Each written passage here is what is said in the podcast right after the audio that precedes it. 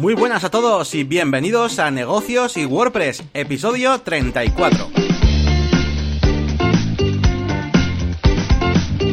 Bienvenidos una semana más a Negocios y WordPress, ya sabes, este podcast en el que, bueno, pues hablamos de temas de marketing online, de consejos para emprendedores, para empresas y, como no, de WordPress. Em, aquí estamos eh, un servidor, Yannick García, consultor de marketing online, diseñador y dueño del canal de YouTube La Máquina del Branding. Y al otro lado tengo a Elías, que bueno, es un gran experto en WordPress, en los foros de Google y también eh, tiene un negocio eh, dedicado a la música, es DJ para eventos y para bodas y todo ese tipo de cosas. Y nada, eh, espero que esté al otro lado. ¿Qué tal, Elías? Hola Yanni, ¿qué tal? Buenos días, buenas tardes en esta primera ah, primer episodio semanal. Pues sí, vamos a empezar ya a hacer los episodios de forma semanal. Así que bueno, ya lo, ya lo visteis con el anterior, que bueno, vamos a intentar hacerlos un poquito más ágiles también. Aunque bueno, el anterior quedó de una horita o así, la verdad, pero, pero bueno, la idea es hacerlos un poquito más ágiles. Y nada, vamos a comenzar con el episodio de hoy, comenzando como siempre por el tema de las novedades, ¿no? Pues contamos noticias, un poquito que nos hemos ido encontrando a lo largo de la semana, un poquito pues externas eh, a nosotros y luego ya vamos profundizando en cosas pues más de nuestros negocios. Así que nada, voy a comenzar yo con un par de noticias de esta semana. La primera de ellas, pues es una un poco más cercana a mí, al mundo del diseño. Y es que Zara estrenaba el nuevo, su nuevo logotipo, un rediseño del logotipo. Y bueno, pues eh, se han hecho eco las redes sociales y ha habido ahí bastante alboroto. Pues, la gente, pues bueno, se ha empezado pues, a quejar un poquito y tal. Eh, porque no ha gustado, no ha gustado en general. Eh, sobre todo, pues eso, en el mundo de los diseñadores, pues hay como cosas como muy evidentes, ¿no? Y, y bueno, pues cosas como la legibilidad, pues que era, era muy mala, pues a la hora de, verse ese logotipo en pequeño, etcétera. Eh, más allá de las típicas bromas que se han hecho, pues acerca de, joder, es que ahora simplemente han juntado las cosas, o la, bueno, en sí eso no está mal, pero claro, el problema es que han utilizado unos trazos muy finos, bueno, hay una serie de cosas, de conceptos de diseño que, sí que han hecho bastante mal y son conceptos objetivos, que no, digamos que no, no atienden a, gustos y hacen que el logotipo, pues eso, no se lea bien y demás. Eh, lejos de eso, a mí lo que es la, la, la, masa en sí, la forma en sí, pues no me parece muy, muy fea, pero sí que es verdad pues que los espacios entre la primera letra y, el resto son diferentes, eh, hay unos trazos muy finos que no se leen bien, bueno, en fin, no sé, tú lo has visto, no, no, sí, creo que te lo pasé. Sí, sí, estuve viendo, estuve viendo los chistes en Twitter, que en 2030 va a ser solo una letra ahí y todo mezclado. Pues sí, hombre, el experto aquí en diseño eres tú, pero pues sí, el, punto más importante, el test de elegibilidad para que si lo metes en un icono, en un favicon, en un, no sé, en creo que vi un ejemplo en el que lo ponían en el avatar pequeño de Twitter y claro, no se veía, no se reconocía la, marca. Y aparte de eso, pues no sé, bueno, es que a mí es que estos logotipos así, rollo eh, moda y tal, a mí no, nunca me han gustado mucho, pero vamos, el tema de la elegibilidad es básica. Sí, eso es. Y bueno, yo, yo supongo que pues tendrían sus, sus motivos de hacerlo todo más compacto, pues igual pues eso, para utilizar en redes sociales o meterlo dentro de circulitos, ¿no? Para poner el logotipo. Pero bueno, hay otras formas, ¿no? Igual que hacemos los favicons con la letra Z, pues si coges la tipografía normal de Zara y utilizas la Z, por ejemplo, que era muy representativa también esa tipografía, pues los hubiera servido y demás. Pero bueno, yo creo que, que van a echarse atrás porque no... Vamos, no solo porque no haya gustado, muchas veces el logotipo no gusta a la gente y se ríen del logotipo con memes y demás, pero es que mm. este no funciona, este no se lee muchas veces. Entonces, y de hecho, si entras a las redes sociales, eh, no me acuerdo en cuál era, eh, tenían otra tercera versión. Era, que era como el nuevo que han hecho, pero con los trazos más gordos. en serio, o sea, y me quedé flipando y digo, esto no puede ser. O sea, yo creo que ahí algo van a tener que hacer. Así que nada, ahí queda. Y bueno, sigo yo con un par de noticias más. Eh, bueno, esta semana esta es un poco interna porque ha sido un poquito en la, en la agencia. Nos han enviado un vídeo, pues, pues, un poquito de publicidad, ¿no? Realmente de la, empresa HubSpot, que si no, bueno, si no conocéis, tiene una especie de, de servicio unido a un, a un programa, a un, lo diré, un, un CRM, un CRM es, bueno, es, es, para gestionar campañas de marketing y demás, pero a lo grande, ¿no? Y tiene un montón de servicios para SEO, bueno, para todo, ¿no? El caso es que nos han mandado un vídeo pues para vendernos un poquito el servicio y el vídeo estaba totalmente personalizado, era una pasada, o sea, te decían, ¿no? Pues, eh, hola, eh, Yannick, eh, tal vez te interese este servicio, tal, no sé qué, y salía una persona pues hablándote, ¿no? Y me ha parecido súper guapo. eh, todo esto, ¿no? Me, he puesto un poquito a investigar eh, el tema y he visto que incluso HubSpot, pues, eh, tiene muchos artículos en su blog hablando de, pues, de, cómo funciona esto de bien en, en, campañas de marketing y cómo, pues, en otros países es ya una, una cosa digamos que no es lo raro, que todas intentan hacer esto y tal. Y me ha mm. recordado a algún cliente, algún cliente que yo, por eh, decisión propia, de vez en cuando, pues alguna vez le he mandado una especie de, de respuesta en vídeo, ¿no? alguna consulta que tenían y demás, y me he grabado un vídeo ahí con la, con la cámara en el, en el trabajo y, y, le he grabado una respuesta y tal. Y la verdad es que, es que, es que está guay, está, está guapo. Claro, yo no sé internamente, claro, esto será una impresión de la leche, cómo hacen para gestionar y grabar todos los vídeos ahí a todos los clientes, ¿no? A mí que me cuesta grabar una a la semana para YouTube. pero, pero bueno, no, era un vídeo cortito, era un vídeo de un minuto, ¿eh? Que habla, o sea, con una persona hablando y eso, no era el típico vídeo eh, de letras animadas o cosas Ah, no, no, no, claro, claro, eso era lo chulo. Bueno, de hecho, el email viene personalizado como una especie de dibujito, de dibujo como si fuese una caricatura de ti, de, la persona que ha dirigido, bueno, no iba a mí, ¿eh? iba, iba para la, de, la, SEO. Eh, y va con una especie de dibujito, de caricatura y tal, y luego dentro te ponen, pues eh, te hemos hecho un pequeño vídeo de un minuto y tal, eh, si quieres verlo, tal, no sé qué, y le das y sale, es un vídeo de un minuto donde sale una chica hablando y te dice, pues eso, hola María, tal, te presento este servicio, tal, te puede interesar, tal. Y sin más, me ha parecido curioso y, y ha, estado, ha estado chulo. Pues te cuento que HubSpot tiene mil empleados y en 2017 el beneficio revenue fueron 375,6 eh, millones de dólares. fíjate. pequeñita. Sí, sí, y además, bueno, y además el sistema de partners que tiene, eh, que tiene, claro, hay un montón de empresas eh, adheridas, entonces, claro, cuando hablamos de mil empleados, son mil empleados haciendo cosas para HubSpot, no para los clientes incluso, ¿sabes? Sí, sí, sí, sí, claro, claro. Eso es. Y nada, ¿qué más? Una, una cosita más, una noticia más eh, externa, por así decirlo. Y es que eh, he estado trasteando con, con, Bueno, trasteando. He empezado a trastear con la aplicación oficial de WooCommerce para, para el móvil. No es una recomendación, como estáis viendo, no lo estoy poniendo en, el, en la sección de herramientas porque todavía no la he probado. Y ya hemos dicho que, que a partir de ahora las herramientas van a ser cosas que hemos probado de verdad. Así que como he comenzado a probarla, pues nada, quería llevarlo aquí a las noticias. Y nada, es una aplicación oficial, ya os digo, de, de WooCommerce, donde puedes eh, pues, ver tus, eh, tus pedidos, gestionar los envíos, todo ese tipo de cosas. Y, la quiero probar, la quiero probar en profundidad con alguno de, mis clientes y, ver qué tal funciona. Eh, mm, es relativamente nueva, con lo cual pues supongo que habrá bastante rango de mejora. Si entráis en Google Play a ver la aplicación, pues tiene algunas críticas y tal, pero bueno, ahí está el equipo de Automatic también respondiendo eh, a muchas de ellas. Y, nada, pues eso quería dejarlo aquí, pues por si le queréis echar un vistazo y tenéis tienda online o para vuestros clientes también, pues a la hora de gestionar estas cosas, pues está, está muy bien. Ya nos contarás qué tal va. Yo no tengo tienda, pero me interesa saber si, si hay una aplicación que funcione bien para algo como esto. Como eh, me acuerdo de una clienta que le puse para poder publicar. A ella le gustaba publicar en Facebook porque era muy fácil desde el móvil y tal. Y claro, le dije, bueno, tienes la aplicación de, de WordPress.com que es compatible y así puedes publicar en tu blog para llevarte el tráfico a tu blog y que a la vez eso se comparta en, en las redes sociales porque te gusta también tenerlo. Pues bueno, algo, bueno, esto sería más de gestión, ¿no? Que de publicar contenidos, pero interesante también. ¿Y qué nos cuentas tú? A. Pues esta semana no he tenido muchas novedades. El fin de semana estuve en el pueblo, porque era el cumpleaños tanto de mi padre como de mi eh, tía, que cumplen los años en el, mismo día del año, aunque se llevan seis años. Y encima esta semana tengo a mi mujer, tengo a Nelly un poco enfermilla, así que ando a, baja velocidad, digamos. Pero bueno, tengo dos noticias eh, relacionadas con Gutenberg. Una es que ha salido la versión 5.0, sobre todo como pasa últimamente temas de usabilidad, accesibilidad, etcétera. Eh, pero sí que le han añadido tres novedades eh, de cara al usuario. Uno, un bloque de RSS, pegas una fuente de RSS, un feed, y te convierte a una lista de como si fuesen entradas.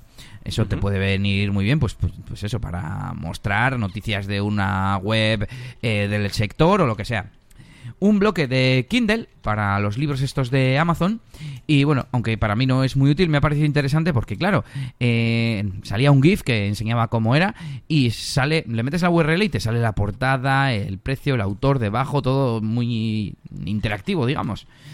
Así que interesante también. Y por último, que en el bloque de cover, de portada, que podemos poner una foto de fondo, podemos poner, lo, llaman focal point, eh, bueno, el picker, el selector del focal, focal point, ¿no? Del punto de foco, o sea, la parte de la imagen que se va a estar viendo, sea en móvil, sea en, en ordenador, etcétera. Así que bueno, interesante también y os dejamos como siempre el enlace en las notas del episodio. Bueno, al final no son grandes novedades, pero bueno, es que ya está bastante desarrollado esto poco a poco, refinamientos, quizás algún bloque nuevo. Y la otra noticia que tengo, de hecho, es el tema de los widgets que los están portando a bloques. Y bueno, voy a abrir el enlace y es un post de Mail Choice, no sé cómo se pronunciará esto, donde hay una lista de los que están completados, pues algunos ya conocíamos desde el bloque de imagen, el bloque de audio, el bloque de custom HTML, por ejemplo, otros que están en, en progreso eh, o, trabajando en ellos, como un widget o bloque de búsqueda, un bloque de el Classic Widget, para poner, poder poner ahí cualquier widget de los antiguos, de que te genere cualquier plugin y luego, pues algunos que necesitan ayuda y demás, y un poco de, notas sobre este subproyecto dentro de Gutenberg de transformar, de portar los widgets a, bloques. Os dejamos también el, enlace para que le echéis un vistazo si queréis. Muy bien. Pues, eh, ¿qué más? Eh, bueno, vamos a ir con un poquito de noticias ya, novedades ya de nuestros rollos internos. Y nada, yo os traigo un par de cosillas. La primera es un problema que he tenido el otro día con unas cuantas páginas web que había desarrollado yo y, em, y se trata de, del modo lectura, ¿no? El modo lectura este que, que podemos eh, activar en el navegador. Bueno, podemos activar en el navegador, a ver. En Firefox lo tenemos a mano, eh, a lo de lo que es la, en el sitio donde ponemos la URL, ¿no? En esa, esa barra tenemos ahí como un cuadradito con unas rayitas y se pone activar ese modo lectura, ¿no? Que sale la web o el artículo, pues eso solo prácticamente sobre el texto y las imágenes, el contenido y sin estilos ni nada. En Safari y Opera es bastante sencillo y en Chrome la verdad es que es un poco complicado, hay que hacer algún rollo raro. ¿Cómo es en Chrome? Porque yo en, eh, Chrome lo he visto... He, visto un tutorial, o sea, no me acuerdo cómo es así de claro, pero se puede hacer, pero no me acuerdo cómo era. No me acuerdo cómo era. Yo te iba a decir que yo lo he visto en el móvil, dependiendo de la página, no sé muy bien de qué. A veces me sale en Android un icono al lado de la barra, que es eso, pues no, me acuerdo cómo es el icono, pero que le das y te sale como simplificado, ¿no? Pues para que puedas leerlo. Pero ahora mismo estoy en una URL en el móvil y no, no me aparece, así que no sé muy bien de qué depende. Y en el ordenador no tengo ni idea de cómo se utiliza. Pues, pues yo he averiguado algo, ¿vale? Em, no, voy aquí de que, de que sé nada, porque de hecho el tema es que he tenido un problema, ¿vale? Porque todavía estoy investigando todo este rollo. Pero eh, sí que me di cuenta de que algunas secciones de las páginas web que hacía, pues se veía su contenido y otras no. Bien, lo primero que me di cuenta es que mm, la mayoría de portadas, de páginas web, de las portadas, no me las cogía, ¿no? No me las, no me las cogía con modo lectura, ¿no? Y bueno, estuve investigando un poco. Bueno, no, es que claro, no son artículos, tal, no sé qué. Bueno, vale. Pero luego íbamos a servicios, ¿no? Iba a servicios, yo qué sé, mismamente, pues yo sé, imagínate, servicios de páginas web, logotipos, tal. Pues los custom post type, digamos, esos posts, pues no salía nada. De hecho, solamente salía el, el aviso legal, que está, está, en el pie, lo que sea, ¿no? Y me estuve volviendo loco. Y me di cuenta de que, mm, de que había varias cosas que estaban mal, por así decirlo, aunque, aunque realmente creo que solo una de las dos que os voy a decir es la realmente culpable.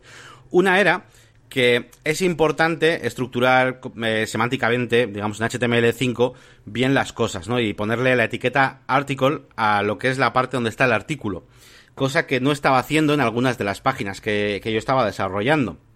Eh, me fijé en algunos de los themes, por ejemplo, yo que sé, de, WordPress que está usando, mismamente el Hello Theme que estoy utilizando últimamente, y no, te mete un, div, perdón, una etiqueta eh, main, main, pero no te metía el artículo. Y bueno, decían por ahí que eso es importante para que salga el modo lectura y tal. Bueno, pero lo más importante es que, eh, a ver si puedo explicarlo bien, yo no estaba utilizando en mis posts, en mis custom post type, yo estaba sacando información de título del servicio, descripción del servicio, objetivos del servicio, a quién va dirigido, icono de no sé qué, pero no tenía un post-content. No estaba utilizando el post-content. Y al no utilizar el post-content, no me lo detecta como artículo para leer, ¿vale? La movida esta. Entonces, en cuanto, a, en cuanto activé el post-content, que bueno, básicamente lo que hice fue el custom, el custom field que tenía de descripción del servicio, pues lo pasé al, al, al contenido normal, por lo menos para tenerlo ahí. Sí. Y Y entonces sí, entonces ya me funcionaba.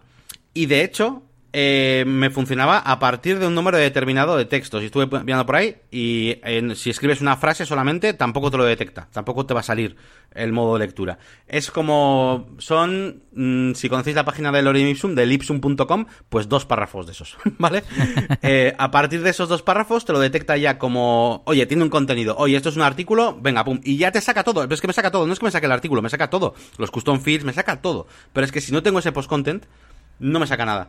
Así que hay un... a ver, no sé realmente esto qué implicación tiene, ¿no? Pero bueno, eh, yo no sé cuánta gente utilizará este, esta función y demás, pero me acojoné un poco y ahora a muchas de las webs que yo había desarrollado eh, he pasado algunos de esos campos eh, de custom fields que yo había hecho, pues típico, descripción de la actividad, descripción no sé qué, o, información general, que muchas veces me creo mi propio campo personalizado en vez de utilizar el del contenido y ya está, pues no, los he pasado a siempre utilizar el, el post-content por lo menos para algo, para uno de los campos.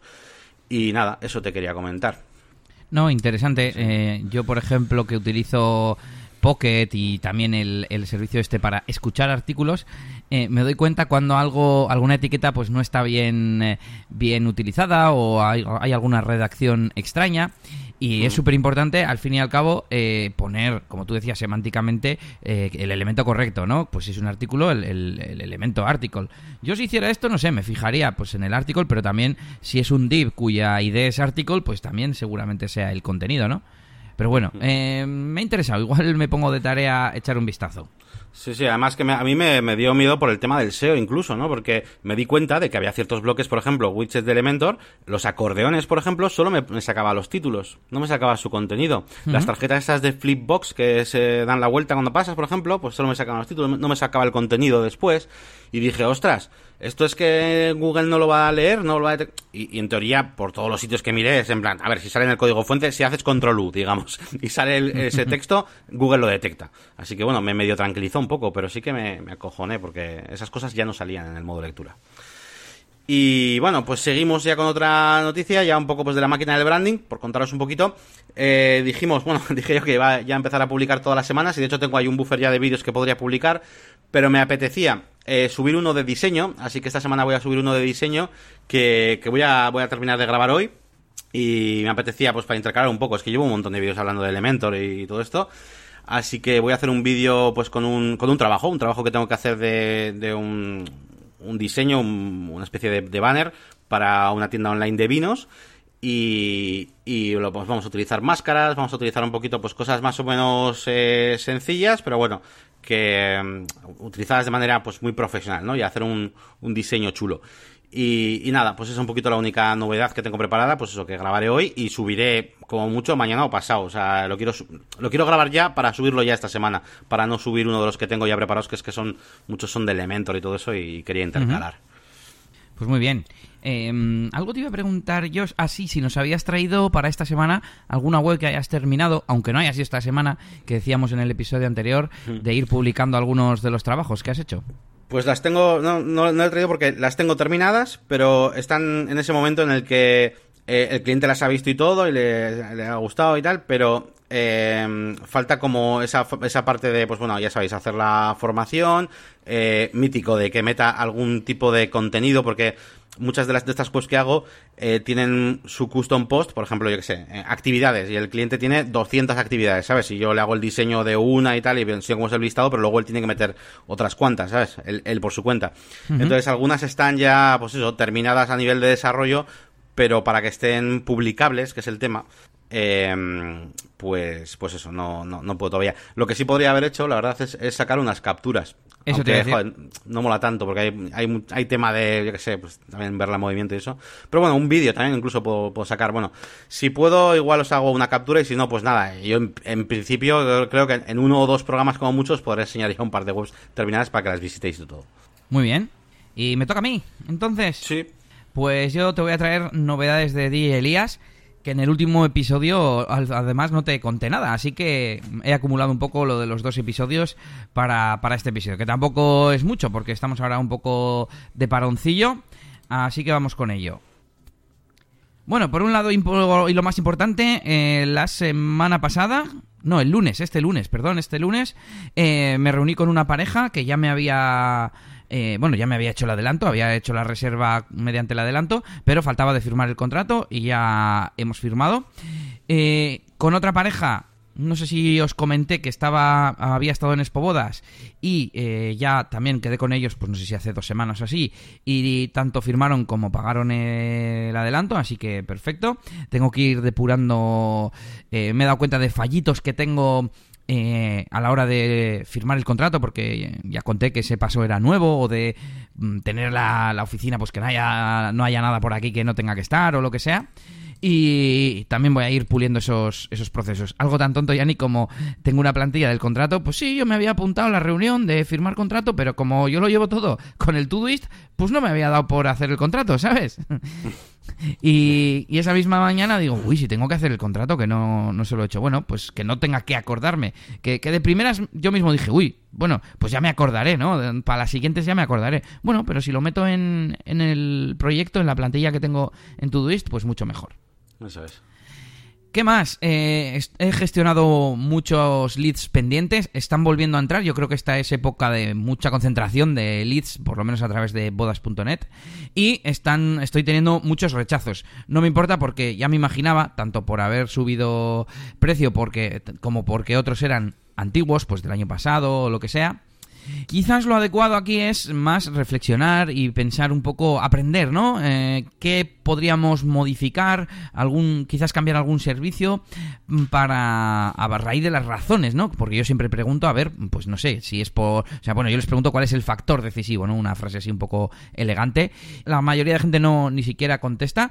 Bueno, hay algunos que los archivo yo, digamos, sin que me digan hemos cogido a otro. Y hay otros que me dicen hemos cogido a otra empresa y les pregunto lo del factor y tal y no me contestan. Entonces, unos los pongo como ausentes, otros mm, directamente no tengo razón, aunque viene a ser lo mismo, ¿no? Eh, no me han contestado. Mm. Mira, tengo aquí dos ejemplos, bueno, las dos razones que me dieron. Una, pues que había estado liada con temas familiares y que el único criterio había sido mirar el, el mensaje más reciente lo cual me hizo preguntarme, por un lado, ¿tengo que escribir más? Ya me parece que soy bastante pesado, ¿no?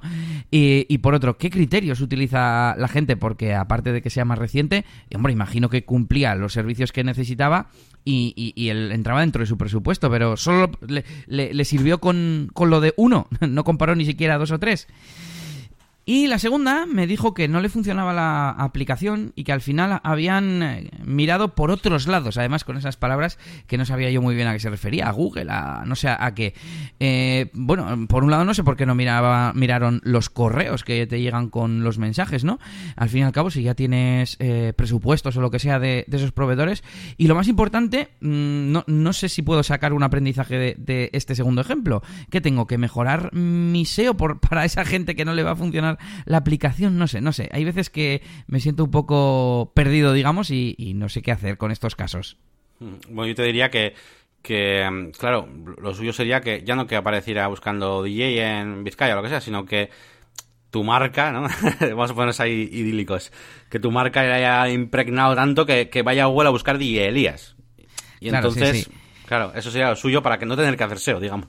Sí, no, cada, cada vez estoy tendiendo más a eso, ¿no? A menos seguimientos. De todos estos seguimientos que he hecho, cada vez les dedico menos tiempo y de verdad me dan ganas de mandar un único primer mensaje y el que esté interesado ya escribirá. Y un poco, claro, mm, trabajar en esa imagen de marca que tú dices para, por un lado, que mm, imagen de marca, bueno, a todos los niveles, incluso en SEO, ¿no? Pero bueno, que, que, te vean por las redes sociales, que cuando hagan búsquedas para tantear en, en, internet aparezcas, ya no me refiero solo a mi página web, sino pues eso, que aparezca bodas.net y vea que tengo buenas valoraciones, eh, pues todo ese tipo de cosas que le, que, le haya hablado bien en una boda un familiar o un amigo mm, en cuya boda haya estado yo ya, ¿no? Y ese tipo de cosas compensen todo lo demás, ¿no? Y lo que tú dices, que digan, no, no, bueno, pues yo entre estos tres y que uno de ellos sea yo porque ya me conocía y me tiene en, buena consideración, ¿no? Eh, más, hablando de rechazos, han llegado bastantes solicitudes de Star of Service, aquella otra web que no iba muy bien, y la verdad es que está siendo un, caos total. La, como está enfocado a todo tipo de profesionales, las preguntas que les hacen no son 100% precisas. Em, por ejemplo, no hay qué servicios quieres dentro de lo que es una boda. Pues pone banquete de boda, fiesta general y cosas así. Entonces la gente te pone banquete de boda y luego te pone que quieres seis horas de trabajo. Bueno, pues se supone que no quieres solo el banquete. Ya, pero ¿me estás metiendo las horas del banquete en las seis horas o son seis horas de fiesta o... ¿Me entiendes? Y, y me pasa mucho eso. Luego, gente mmm, que no, bueno, mucha gente ni siquiera me aparece que lean el presupuesto. Entonces no entiendo. Van a una página, rellenan el email y luego cuando les llega el email no lo ven. No, no entiendo. Y por último, gente, incluso en Star Service pasa una cosa, si la, si el cliente no, bueno, recordemos, eh, para poder mandar presupuestos en Star Service tienes que haber comprado créditos. Cada vez que mandas un presupuesto te cobran créditos, normalmente 25. Si al cabo de un tiempo, no sé si son 5 días o una semana o algo así, el cliente no ha visto tu presupuesto, te devuelven los créditos. Pero si el cliente ha elegido, eh, bueno, creo a mí me sale, ¿no? Este cliente quiere ser contactado por teléfono o este cliente quiere ser solamente contactado por nuestro sistema de mensajes. Pues bien, si el cliente rellena el teléfono, aunque no vea el presupuesto, a ti no te devuelven los, los créditos porque dan por hecho que tú ya tienes su contacto.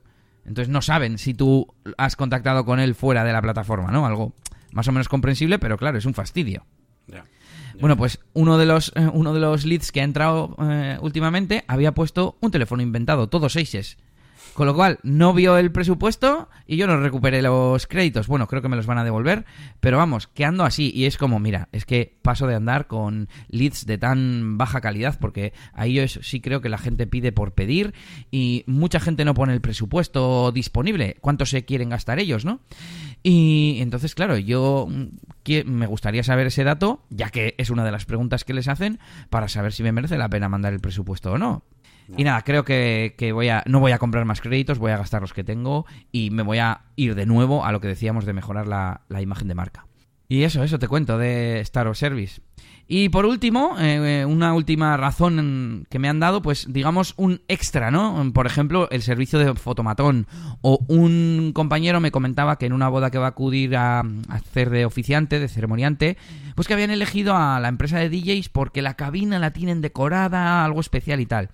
Entonces, sobre todo la parte de, del fotomatón, que quizás sí puedo asociarme con algún contacto que tengo, ya he, ya he hablado con, con él de hecho, y seguramente hagamos una oferta conjunta para, pues, al menos por mi parte, no perder esos, esos clientes. Nunca se sabe si a él también le puede caer trabajo gracias a mí, ¿no? O viceversa. Así que esos son los rechazos.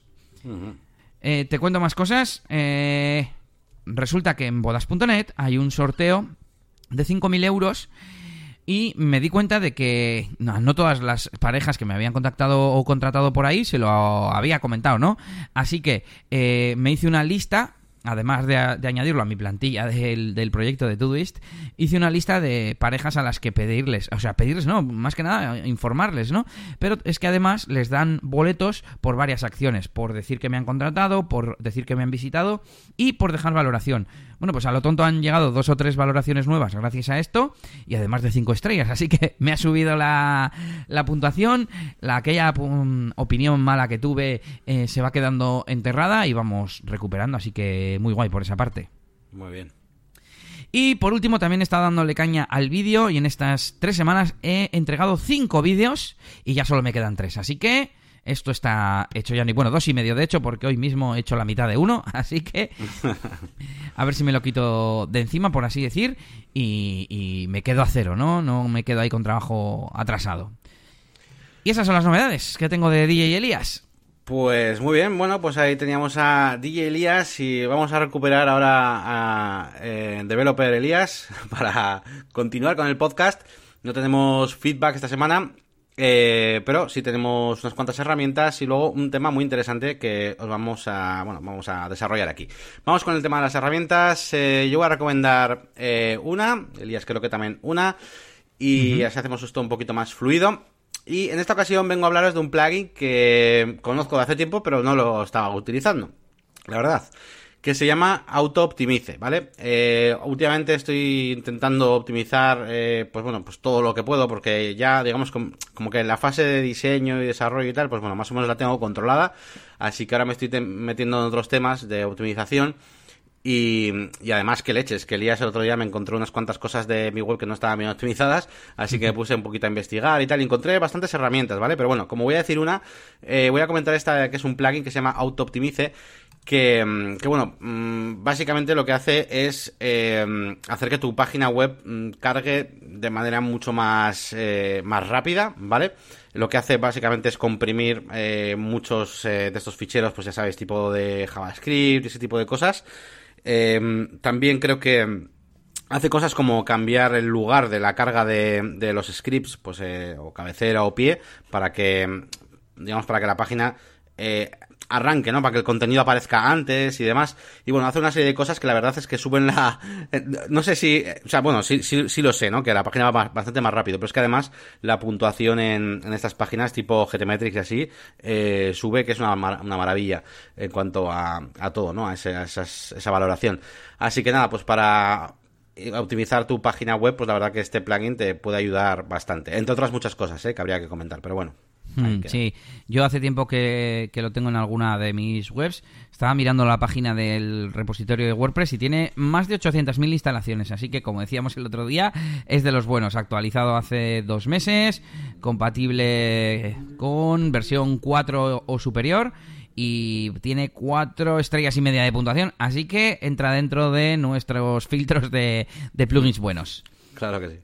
Yo os voy a recomendar una tontería que he conocido hoy en el podcast de Mixio, que se llama eh, Tokimeki Unfollow. Bueno, al fin y al cabo eh, se trata de una herramienta para limpiar nuestra cuenta de Twitter, un poco siguiendo, se supone, la filosofía de Marie Kondo eh, y su método con Mari. ¿Te suena de algo esto, Yannick?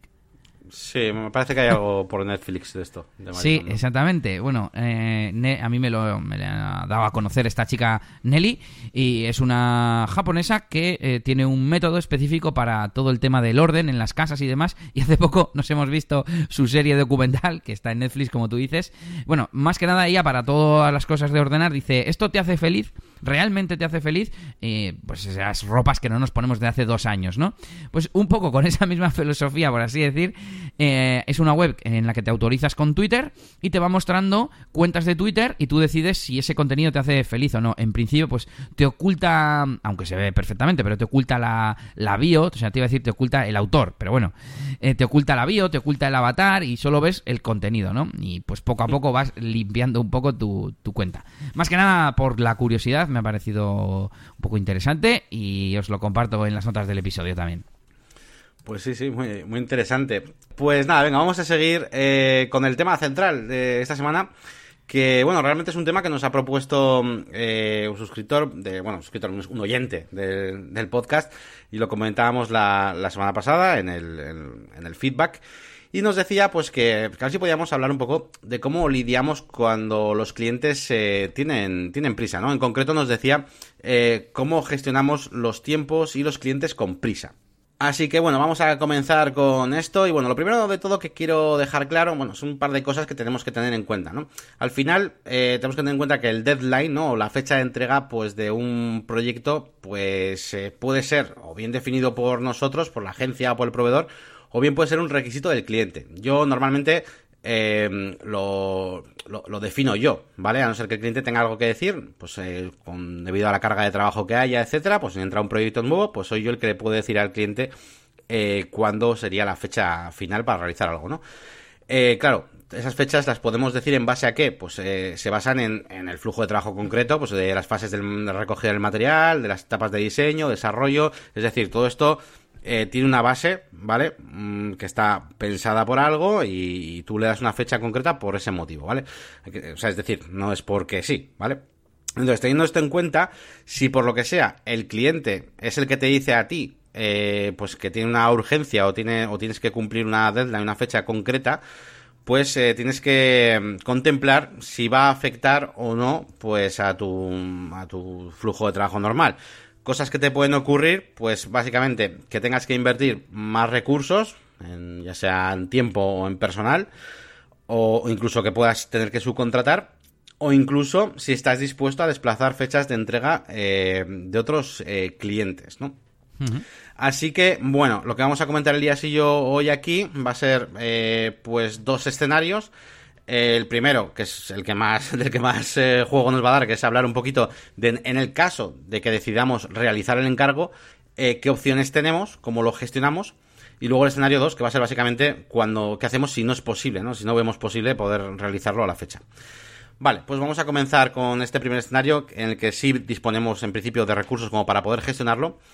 Y yo aquí veo como tres fórmulas, no sé si luego nos ocurrirá alguna otra. La primera de ellas es... Dime, sí yo te quiero hacer una pregunta, que es, eh, siempre entonces das una fecha límite al cliente, aunque él no te pregunte ni nada. Yo me acuerdo que en el estudio... Eh, aunque fuese como una primera toma de contacto, siempre poníamos como 30 días, ¿no? Y luego ya si acaso, si el proyecto era muy sencillo, quizás se podía hacer en menos, o si era más complejo, pues se hacía en más, ¿no? Sí, sí, me parece súper importante esto. Y de hecho, eh, lo normal es que yo le diga al cliente, pero cuando ya tengo un poco de confianza o lo que sea, eh, directamente cuando me pide algo le digo, ¿para cuándo lo quieres? O sea, ¿vale? Ya más o menos nos entendemos, ya, entre comillas, ya sé, el cliente ya más o menos sabe cuándo algo es forzar un poco la máquina o cuándo no.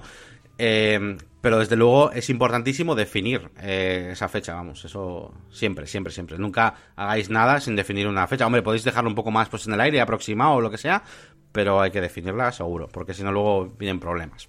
Correcto, estoy de acuerdo. Vale, pues eh, eso, lo que os decía, vamos a empezar pues con los, las distintas opciones que tenemos, ¿no? A ver, que el cliente tiene urgencia. Bueno, pues una de ellas es eh, trabajar mm, horas extra, ¿no? Eh, este método de trabajo es cuando, pues por, ejemplo, pues un, ya seas un desarrollador, una agencia, lo que sea, tú vas a trabajar las mismas horas que trabajas diariamente, ¿vale? yo qué sé, si trabajas ocho horas al día, pues tú vas a trabajar tus dos horas en gestión de correos, dos horas en marketing y cuatro horas del desarrollo de tus proyectos. Pero es que además inviertes, por ejemplo, dos horas más al día, además de esas que has dedicado ya a los proyectos, en los que incluso puede estar incluido este cliente, vas a dedicar además dos horas más al día a ese trabajo con urgencia. Entonces, en este caso, eh, que decidas hacerlo así, trabajando más horas, eh, lo que tienes que hacer es valorar el precio, bueno, pues estas, estas horas extra que vas a realizar. Normalmente, evidentemente, son horas más caras que, que, normalmente, pues porque muchas de ellas te van a llevar a trabajar a horarios pues anteriores a tu horario natural o posteriores, ¿no? O por la noche, vete a saber, y luego, pues eso, evidentemente que no, estás haciendo una cosa normal, ¿no? Y yo, bueno, alguna vez que he trabajado así, pues con algún proyecto de, de diseño y de infografías, bueno, Elías ya sabe a qué me refiero. Sí, sí. Eh, el doble, el doble del precio normal ha solido ser un buen factor en este sentido. ¿Tú qué opinas de esto de trabajar horas extra? Pues estaba pensando que quizás cambia cuando es cobro por horas o cuando es un proyecto al que tú tienes que, ponerle un precio, ¿no? Dices, mira, este proyecto de normal costaría, me lo invento, 2.000 euros, pero me lo ha pedido hacerlo en vez de en un mes, en 15 días quizás eh, cuántas horas, tú sabes cuántas horas vas a trabajar fuera de tu horario normal, quizás sería más una especie de porcentaje, ¿no? Me lo invento de nuevo, un 30% más. Hmm. ¿Cómo lo ves? Bueno, eh, sí, en resumidas cuentas, esta, esta opción, que no es, no, es, más que una de las opciones de trabajar horas extra que he llamado yo, eh, básicamente es, es dedicar más horas al día de las que tú dedicarías a lo que es trabajar en sí, y evidentemente esas horas van a estar en momentos mm, que entre comillas no cuadran con un horario normal o con tu horario habitual. Por lo tanto, el hecho de sacarte de esa, iba a decir zona de confort, pero bueno, de esa, de esa rutina que tú tienes ya establecida y de todo lo, que ya controlas, pues hacen que, que, no, pues que, valgan más dinero, ¿no? Entonces, básicamente esto es, em, eh, pues que habrá una serie de horas, X horas, yo que sé, la, mitad de las horas del proyecto, X, que costarán más, ¿vale? Entonces el proyecto pues se va a ver eh, pues incrementado en el, en el precio. Básicamente es, eso. O sea, no es, que vayas a trabajar en, total más horas, sino que vas a hacerlas todas. Eh, o sea, vas a hacer muchas de esas horas en, peores momentos y en peores circunstancias y con más presión y demás. Son horas más valoradas, por así decirlo. Eso, es. Y, y, qué más, bueno, otra opción, a mí también me ha pasado, pues también, sobre todo, pues cuando un proyecto requiere de tocar muchos palos. Igual no es solo diseño, igual es diseño y desarrollo y hay que hacer un vídeo y hay que hacer un montón de cosas y al final tienes que subcontratar. Si te piden una fecha de entrega muy rápida y pues una cosa que no puedes, no ves tú, no lo ves lógico el trabajar horas haciendo cosas que no, vas a poder dar abasto, pues te va a tocar subcontratar. Así que bueno, en este caso eh, pues es, es, muy sencillo, ¿no? Al final yo lo que hago es mm, básicamente cobrarle al cliente la inversión que yo voy a hacer en ese otro proveedor y además eh, le sumo unas cuantas horas mm, dedicadas a la gestión que todo esto provoca. Yo al menos de media te diría que por lo menos incluyas una hora de gestión por cada jornada de trabajo de tu proveedor. Porque, claro, cuando tú subcontratas, a no ser que tengas una confianza que flipas y que sea un amigo tuyo o algo así, que conozcas muy bien, como a mí sí me ha pasado, pero lo normal es que mm, quieras llevar cierto control extra sobre todo lo que te hace ese, este mm, proveedor que has subcontratado. Así que eh, prepárate para hablar también con él, para gestionar cosas, para gestionar eh, cambios, al final otro intermediario, etcétera, ¿no? Así que yo por lo menos ya os diría, sí, a no ser que lo conozcáis muy bien, eh, al menos yo sí que incluiría una hora de gestión por cada jornada de, trabajo que, que te haga tu proveedor. ¿Tú cómo lo ves? Sí, como se suele decir, se delega la tarea y no la responsabilidad. Y al no delegar la responsabilidad, eso conlleva tiempo también. Vamos, a, ti y a mí nos ha pasado en, el proyecto que hemos hecho hace poco de la con Castro, pues yo al final, que era el que daba el servicio final al cliente, digamos, pues tenía que coordinar eh, ciertas cosas que me decía el cliente con cosas que tú hacías. Es, lógico. E, incluso en cierto modo, eso se hace en, de forma interna dentro de una misma empresa, pero claro, eso ya va dentro de tus costes eh, básicos. Si encima subcontratas, pues, pues más horas todavía. Eso es, eso es. Y bueno, trabajar horas extras, subcontratar. ¿Y la tercera opción cuál es? Pues la tercera opción es eh, básicamente desplazar deadlines o fechas de proyectos de otros clientes. Claro, esto es un poco una cosa un poco excepcional, ¿no? O sea, ¿Cuánto dinero vale, no? Hacer eso y desplazar la fecha. Pues es que en realidad es una cosa que yo creo que no se debería hacer nunca, ¿no? Eh, creo que es algo injusto para los para el resto de clientes que se portan bien, por así decirlo. Eh, y, no deberían pagarlo, ¿no? Eh, y no tendrías que moverle ninguna fecha ni nada. Y además que, va a afectar a tu imagen de marca. Igual, igual coges, te llega un cliente súper importante o lo que sea que tiene una urgencia y claro, eh, pues igual se te pasa por la cabeza coger y desplazar fechas de otros clientes, pero si esos otros clientes están actuando correctamente contigo y demás, tu, tu marca, tu atención al cliente y un montón de cosas, pues van a verse afectadas, ¿vale? Entonces tienes que tener mucho cuidado con esto. Yo esto para mí no es una opción contemplable, a no ser, a no ser, y aquí viene el truco, a no ser que tengáis algunos proyectos parados eh, por culpa del cliente, ¿vale? O por ausencia, y eh, os pongo un ejemplo, yo que sé, igual tengo yo dos o tres webs que las tengo en marcha, pero estoy esperando, pues que uno estoy esperando que me den los datos de la pasarela de pago para instalar la tienda online y no me contesta, el otro no sé qué, el otro le falta que me pasen todos los textos y no me hace caso porque no tiene tiempo para redactarlos, lo que sea. Y los tengo parados. Claro, yo ahora mismo tengo tres webs en marcha y en teoría, si me viene uno nuevo, no le puedo decir que la tengo en 30 días porque tengo ahí otras antes. No, tú vas a la cola y no puedo hacer más de, tres webs al mes. Pero, pero, si yo tengo esos clientes parados, eh, y este nuevo cliente entra y yo le digo, oye, pues mira, ahora mismo tengo estos tres proyectos, pero están, están parados. Si tú entras ahora y tienes, vienes con todo el material, pues igual te la puedo tener en 20 días. ¿Por qué no? Podría ser, ¿no? Evidentemente, aquí lo importante es que, como siempre, que os comuniquéis con vuestros clientes. Si tenéis, em, eso, pues algunas, algunas webs, algunos proyectos parados, les decís, oye, mira, eh, tu fecha de entrega, si no, eh, si no me mandas los contenidos esta semana, tu fecha de entrega se va, se va a ver cambiada, porque tengo aquí en la cola de espera clientes que, quieren empezar y terminar su proyecto. Así que, bueno, eso es igual es un poco así heavy, ¿no? como lo he dicho, pero bueno, ya me entendéis. Así que bueno, ese truquillo siempre os queda, ¿no? A veces pues parece que estamos ahí agobiados con muchos proyectos, pero realmente si lo piensas bien muchas veces nos, los tenemos parados y sí que podría entrar otro. Pero si no, yo no desplazaría a los, a los demás clientes. ¿Tú qué dices?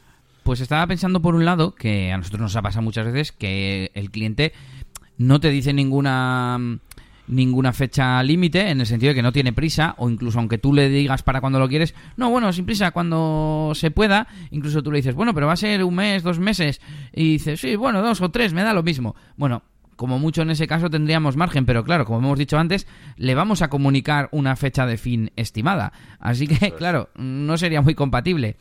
Y la otra cosa, como tú has dicho, eh, una cosa muy importante que tenía pensado, vamos, aquí en, en la recámara, es que tenemos que tener al cliente siempre informado ya sea cuando no vamos a cumplir un plazo, cuando le queremos proponer eh, extenderlo, o incluso, sobre todo, en este caso que hablamos eh, de las urgencias, eh, se ponen nerviosos si ven que no tienes, que no les enseñas algo. Aunque tú le hayas dicho em, que vas a hacerlo, por ejemplo, en 15 días, como decíamos, cuando vas 5 o cuando vas 7 días, eh, escríbele, aunque sea para decirle, oye, lo tenemos al 50%, vamos en plazo, tal, no sé qué.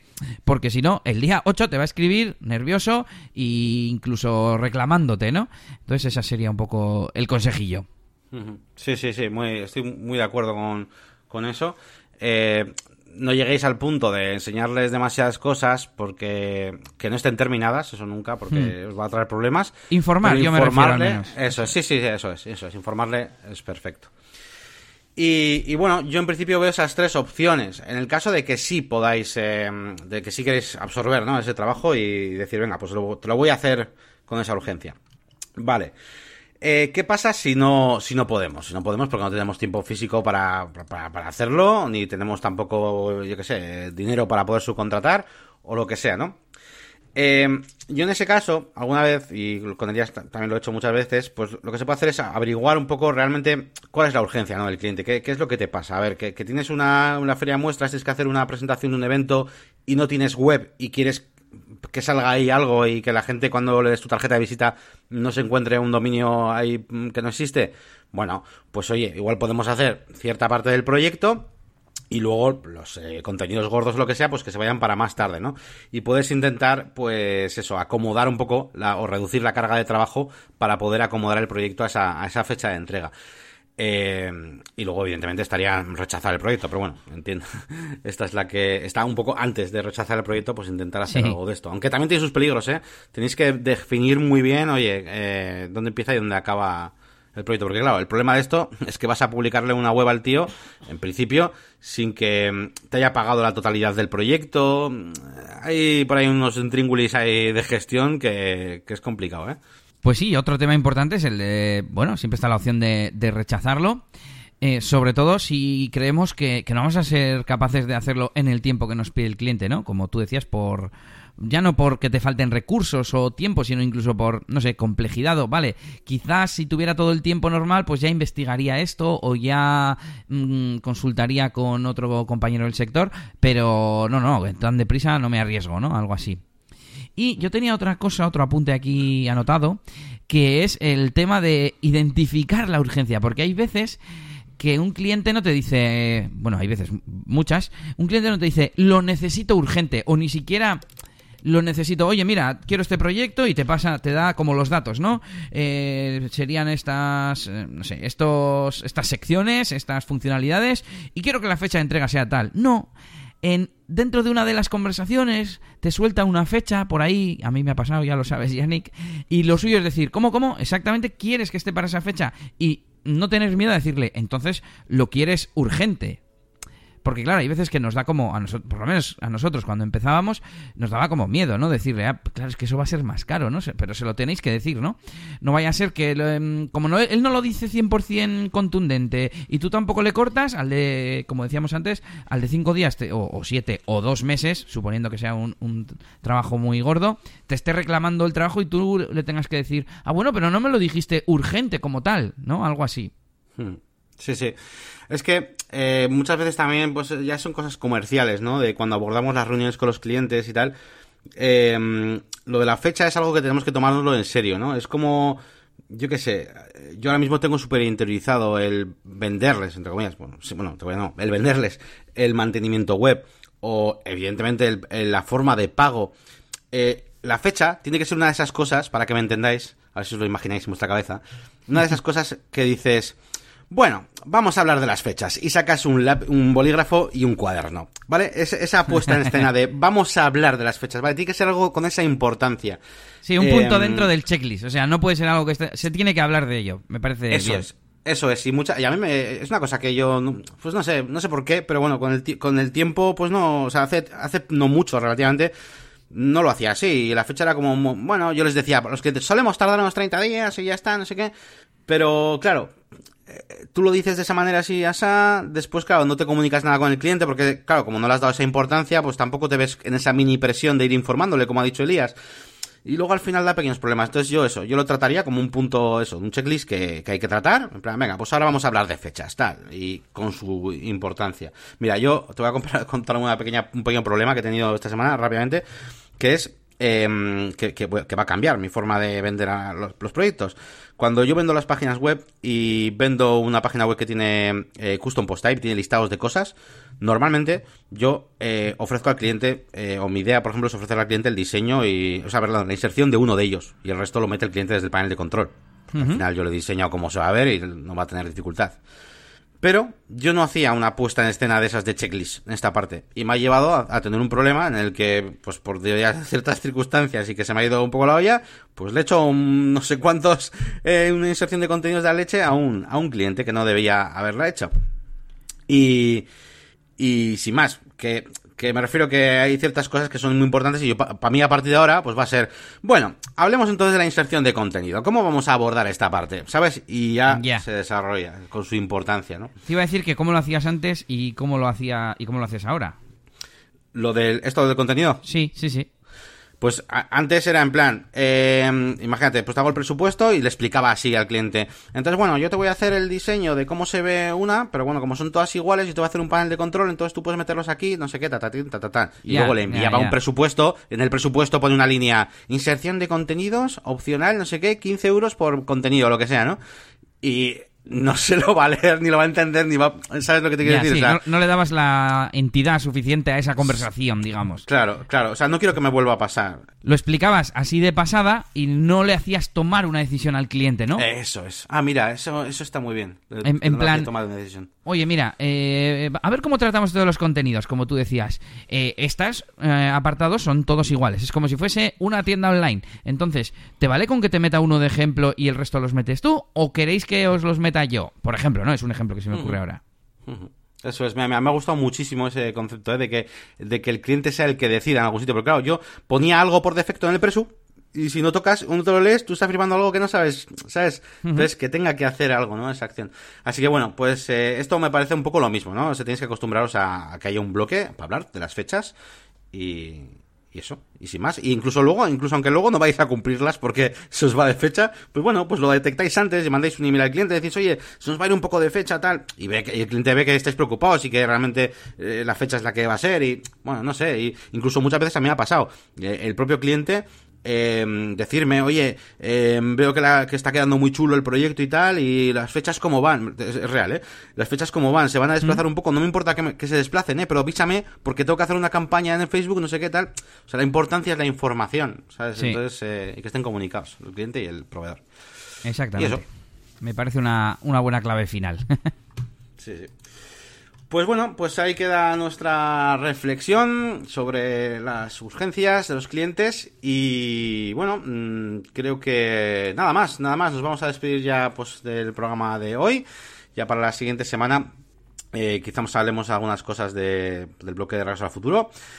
Y no sé si quieres decir algo más o ya empezamos a recomendar a todo el mundo que nos siga y nos comparta.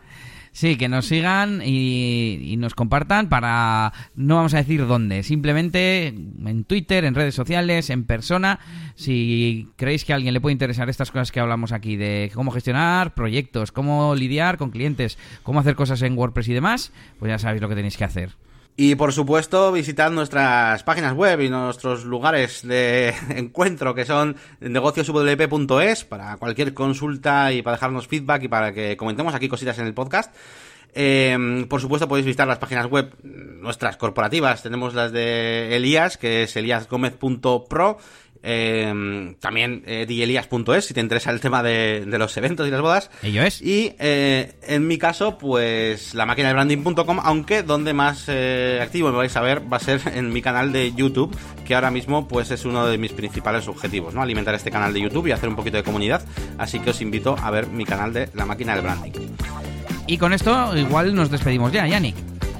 Sí, nos despedimos ya. Venga, un saludito y nos vemos en el siguiente episodio de Negocios y WordPress. Agur. Hasta luego.